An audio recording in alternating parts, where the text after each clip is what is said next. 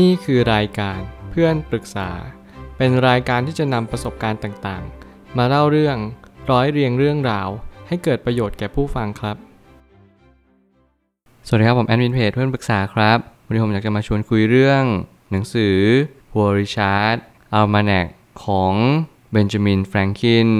ตอนแรกที่ผมหยิบหนังสือเล่มนี้ขึ้นมาอ่าน เพราะผมมองว่าหนังสือเล่มนี้เป็นหนังสือที่เล่มเล็กกระทัดรัดแล้วเหมาะกับการที่เราจะอ่านและรังสรรค์ ในสิ่งที่เราต้องการจริงๆนั่นเราผมมักจะมีความเชื่ออยู่เสมอว่า หนังสือเล่มที่หนาๆ มีหน้าในหนังสือที่มากมายเกินกว่า 100 หน้า มักจะเป็นหนังสือที่ดีและส่งคุณค่า แต่พอสักระยะหนึ่งผมพยายามตามหาหนังสือเล่มเล็กมากยิ่งขึ้น นั่นเพราะว่าผมเชื่อว่าจริงๆ หนังสือเล่มเล็กหรือเล่มใหญ่ มันอาจจะไม่สำคัญเท่ากับเนื้อหาคนคนหนึ่งที่เขาได้พยายามเสริมสร้างมันให้มันมีความหมายกับชีวิตของคนคนหนึ่งได้มากยิ่งขึ้น นั่นหมายความว่าจำนวนหน้ามันไม่ได้หมายความว่า เราจะมีความเข้าใจหรือตระหนักเพิ่มมากยิ่งขึ้นเลย เพียงแต่ว่ามันแล้วแต่คนเขียนแล้วว่าคนเขียนนั้นเขาจะพยายามเสกสรรและปั้นแต่งยังไงให้หนังสือของเขาขายดีรวมถึงคนที่อ่านเนี่ยได้อะไรกลับไป ผมชื่นชอบคนเขียนคนนี้มากๆ เพราะว่าคนเขียนคนนี้เขาเป็นคนที่เป็นทั้งนักปราชญ์เป็นทั้งนักเรียนรู้ และเป็นทั้งคนที่ตระหนักถึงชีวิตต่างๆ นานา ไม่ว่าจะเป็นธรรมชาติแวดล้อม หรือแม้กระทั่งตัวของเขาเองเมื่อไหร่ก็ตามให้เราตกผลึกในชีวิต เราก็จะมีคำพูด การกระทำรวมถึงการแสดงออกที่ชัดแจ้ง ว่าเรานั้นตกผลึกในชีวิตอย่างแท้จริง และนี่จะเป็นเหตุผลว่าทำไมทุกคนจึงควรจะอ่านหนังสือเล่มนี้ และควรจะซื้อหนังสือเล่มนี้ติดเอาไว้ในบุ๊กเชลฟ์ของทุกๆ คน เพราะหนังสือเล่มนี้สามารถที่จะเปลี่ยนแปลงชีวิตของคุณ ได้ในทั้งวันนี้และอนาคตสื่อไป ผมไม่ตั้งคำถามขึ้นมาว่า ปรัชญาชีวิตนั้นหาได้จากผู้ที่เป็นนักปราชญ์ หากเรามีผู้คนที่มั่นคงต่อธรรมชาติ เราก็จะได้เรียนรู้จากเขาเหล่านั้นได้พอสมควร เมื่อเราเรียนรู้เข้าใจและตระหนักว่าธรรมชาตินี้อยู่รอบตัวของเราทุกๆ คน ใครที่กำลังแสวงหาใครที่กำลังต้องการบางสิ่งบางอย่างในชีวิต นี่คำถามที่สำคัญยิ่งที่คุณจะต้องถามตัวของคุณเองว่า คุณต้องการรู้จักธรรมชาติมากน้อยเพียงใด ความยากจน ความร่ำรวย ความสุขและความทุกข์เราอยู่แบบนี้ตั้งแต่เกิด และเราก็อยู่มาทั้งชีวิตของเราจนเราตายไป เราอยู่บนหลักทุนนิยมเรารู้หรือเปล่าว่า capitalism เนี่ยเขามีส่วนประกอบอะไรบ้างที่ทำให้เรา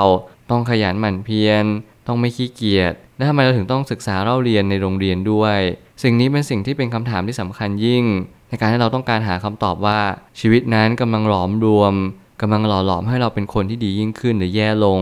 ก็เพราะว่าสังคมนั้นบีบบังคับให้เราทำบางสิ่งบางอย่างอยู่ตลอดเวลา นั่นอาจจะไม่ให้ตัวเราจริง ๆ หรือเปล่า เป้าหมายชีวิตของเราทุกๆคน ไม่ว่าจะเป็นการหาความสุข การละทิ้งความทุกข์ รวมถึงการแสวงหาสิ่งที่มันเป็นสิ่งที่สุดยอดที่สุดในชีวิตเนี่ยทำไมเราถึงต้องตามหากันด้วย ความเหนื่อยล้าคืออะไรทำไมเราต้องมีความเหนื่อยล้าทำไมเราถึงต้องมีความไม่เข้าใจบางสิ่งบางอย่างตลอดเวลา ผู้ที่เป็นคนที่จะศรัทธาในตัวเรา ก็คือมีอดีตภรรยา อดีตสัตว์เลี้ยง และเงินที่พร้อมนำไปใช้ได้เลย ซึ่งทั้ง 3 สิ่งมักจะเป็นสิ่งที่เรารู้ผ่านไปแล้วเสมอ เมื่อสิ่งใดผ่านไปแล้ว สิ่งนั้นย่อมมีค่าสำหรับเรามากขึ้นเป็นเท่าตัว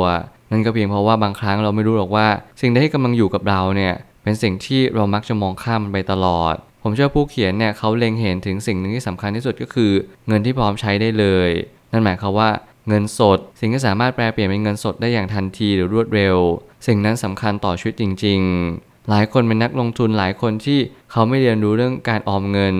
เขาจึงเอาเงินออมเนี่ย เอาไปลงทุนในสินทรัพย์บางสินทรัพย์ จนสมดตัวเลย นั่นจึงเป็นปัญหาถ้าเกิดสมมติคุณเจอวิกฤตเศรษฐกิจ คุณเจอวิกฤตโรคระบาด หรือวิกฤตใดๆก็ตามในชีวิตที่มันถาโถมมายังชีวิตของคุณ และแน่นอนสิ่งหนึ่งที่สำคัญ ก็คือภรรยาของคุณและสัตว์เลี้ยงของคุณ คุณควรจะรู้ให้เร็วที่สุดว่าภรรยาและสัตว์เลี้ยง เป็นคนที่ซื่อสัตย์ที่สุดสำหรับชีวิตของคุณ คุณจงรักษาเยียวยาและดูแลเขาเหล่านั้นให้มากที่สุด เพราะว่าคำว่าครอบครัวเนี่ยเพียงแค่คำเดียว เราไม่สามารถที่จะหาใครได้ มาแทนที่คนเหล่านี้ได้เลย ถึงแม้เราจะหาใครก็ตามที่มาแทนที่คนเหล่านี้ในอดีต แต่เราก็ไม่สามารถที่จะแทนที่เขาได้ 100%ผมเชื่อว่าศาสตร์และศิลป์ในการเลือกคู่ศาสตร์และศิลป์ในการใช้ชีวิต ไม่ว่าจะดูแลใครก็ตามแต่ นี่คือศาสตร์และศิลป์ที่จำเป็นในการใช้ชีวิตประจำวัน ให้สุขสมบูรณ์อย่างแท้จริง จงมีวินัยต่อชีวิต เพราะชีวิตคือสิ่งที่เป็นความโชคดีก็เนื่องด้วยมาจาก การทำสิ่งนั้นอย่างต่อเนื่องและมั่นคง ถ้าเราเป็นคนไม่เอาไหน ชีวิตก็ไม่เอาไหนตามไปด้วยเมื่อไหร่ก็ตามให้เราต้องการไปยังจุดหมายหนึ่ง ที่ไกลโพ้นจากตัวเราเอง นั่นคือคำถามที่เราควรตั้งว่า เรามีกลวิธียังไงหรือกลยุทธ์อย่างไร ที่จะไปถึงเป้าหมายนั้น แน่นอนว่าคนเราไม่สามารถที่จะใช้ความขี้เกียจของตัวเองได้ ใช้ความคอมฟอร์ตไม่อยากออกไปไหน ไม่อยากเจอความท้าทายหรือปัญหาใด ๆ แล้วเราก็ไม่พยายามขวนขวายหรือหาความรู้ใด ๆ เลย เพียงแต่ววันนี้เนี่ยมันเป็นวันแรก ที่ทำให้เราได้เริ่มต้นอะไรใหม่ ๆ นั่นคือการที่เราเรียนรู้เข้าใจชีวิตว่า การเดินทางไกลจำเป็นต้องใช้ความขยันหมั่นเพียรอย่างยิ่งยวด คุณจะไม่สามารถใช้ความขี้เกียจต่อไปได้อีกแล้ว ความขี้เกียจไม่เคยทำให้ชีวิตของใครดีขึ้น ความบังเอิญไม่มีอยู่จริง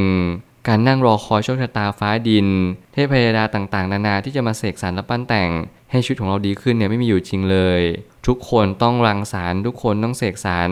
และทุกคนต้องสร้างมันด้วยตัวของทุกคนเอง อย่าพยายามเฝ้ารอคอย อย่าพยายามเฟ้นหาบางสิ่งที่มันไม่มีอยู่ในตัวของคุณเอง เพราะนั่นแหละคุณจะเสียเวลาโดยใช่เหตุ จงมีวินัยต่อไป รักษาเพศของตัวเอง รักษาความต่อเนื่อง ไม่ว่าคุณจะเป็นคนแบบไหนสีผิวใด เชื้อชาติใด คุณก็สามารถที่จะเรียนรู้สิ่งเหล่านี้ได้ตลอดเวลา สิ่งเหล่านี้ไม่มีข้อจำกัด ธรรมชาติให้ความยุติธรรมกับทุกๆ คน ไม่มีข้อยกเว้นใดๆทั้งสิ้น ขอเพียงให้คุณมีความพยายามโฟกัสในจุดที่ควรโฟกัส อยากจะมีชีวิตที่ดีใช่ไหมแสวงหาคำตอบแล้วคุณก็จะพบเจอคำตอบนั้น คุณจะใช้ชีวิตอย่างมีความสะดวกสบาย ถ้าคุณทำสิ่งที่ควรทำไม่ใช่อะไรที่คุณขอให้มันเป็นไป จงเรียนรู้กับชีวิตประจำวันว่า มันจะกำหนดสิ่งให้เราเป็นสื่อไป วันนี้กำหนดอนาคต ผมเน้นย้ำแบบนี้เสมอมา หนังสือเล่มนี้ก็เน้นย้ำเหมือนกันว่า ถ้าเกิดสมมติว่าเราอยากใช้ชีวิตสะดวกสบาย แล้วคุณก็นั่งขอเรียกร้อง ชีวิตวันหนึ่งคุณจะลำบาก มีอยู่คำพูดหนึ่งที่ผมชอบมากนั่นก็คือ ไฟร้อนจะนอนเย็นไฟเย็นจะเข็นใจ นั่นหมายความว่าถ้าเกิดสมมติ เราเป็นคนไฟร้อน เราก็จะมีความสะดวกสบาย เพราะเราใกล้จะเผชิญกับปัญหา แต่ถ้าเกิดสมมติว่าฝ่ายเย็นเราไม่สนใจอะไรเลย เราสนใจแต่ความสนุกสนาน สนใจแต่การเที่ยวเล่น ไม่รู้ว่าความรับผิดชอบคืออะไร วันนี้ปัญหาที่คุณเข้ามาในชีวิตประจำวัน จะเริ่มเป็นดินพอกหางหมู จะเริ่มไม่สามารถจะแก้ไขปัญหาได้อย่างทันท่วงที เพราะคุณปล่อยปัญหาทิ้งเอาไว้และให้มันลุกลามไปไกล คุณพยายามสร้างปัญหาให้เป็นเป็นเหมือนโรคร้าย เป็นมะเร็งและสุดท้ายจริง ๆ สิ่งนี้แหละเป็นสิ่งที่ผมอยากจะเน้นย้ำแล้วก็เตือนทุกๆ คนว่า อย่าปล่อยให้ปัญหามันเรื้อรัง จงค่อยๆ แก้ปัญหา ค่อยๆ รักษาและเยียวยา อย่าพยายามที่จะละทิ้งสิ่งใดเลย มนุษย์เกิดมาพร้อมกับความรับผิดชอบ มนุษย์เกิดมาพร้อมกับภาระแน่นอนสิ่งเหล่านี้เราไม่สามารถหลีกเลี่ยงมันได้เลย เพียงแต่ขอให้เรารับรู้ตระหนักรู้ และตกผลึกว่าชีวิตก็เป็นเช่นนั้นเอง เราควรจะแก้ปัญหาในทีละขั้นตอน ทีละสเต็ปและทีละลำดับ เพื่อให้เราเข้าใจว่าชีวิตนั้นหนีไปไหนไม่ได้ ถ้าเราอยากใช้ชีวิตให้ดี จงรับบทเรียนที่โลกนั้นหยิบยื่นมาให้เรา อย่าเพิกเฉยเด็ดขาดเพราะนี่เป็นคำเตือนของธรรมชาติ สุดท้ายนี้ ทุกข้อความและทุกอัฏฐะที่เราได้อ่านจากหนังสือเล่มนี้ เราอาจจะต้องแปลเป็นความเข้าใจอีกรอบหนึ่งซึ่งมันไม่ใช่เรื่องง่ายที่เราจะถอดความได้อย่างถูกต้อง มันมีสิ่งหนึ่งที่ผมเชื่อว่าเราทุกคนต้องประสบพบเจอ นั่นก็คือ คุณอาจจะไม่เข้าใจบางความหมาย ถ้าเกิดสมมติคุณยังไม่ได้ตระหนักรู้บางสิ่งมากพอ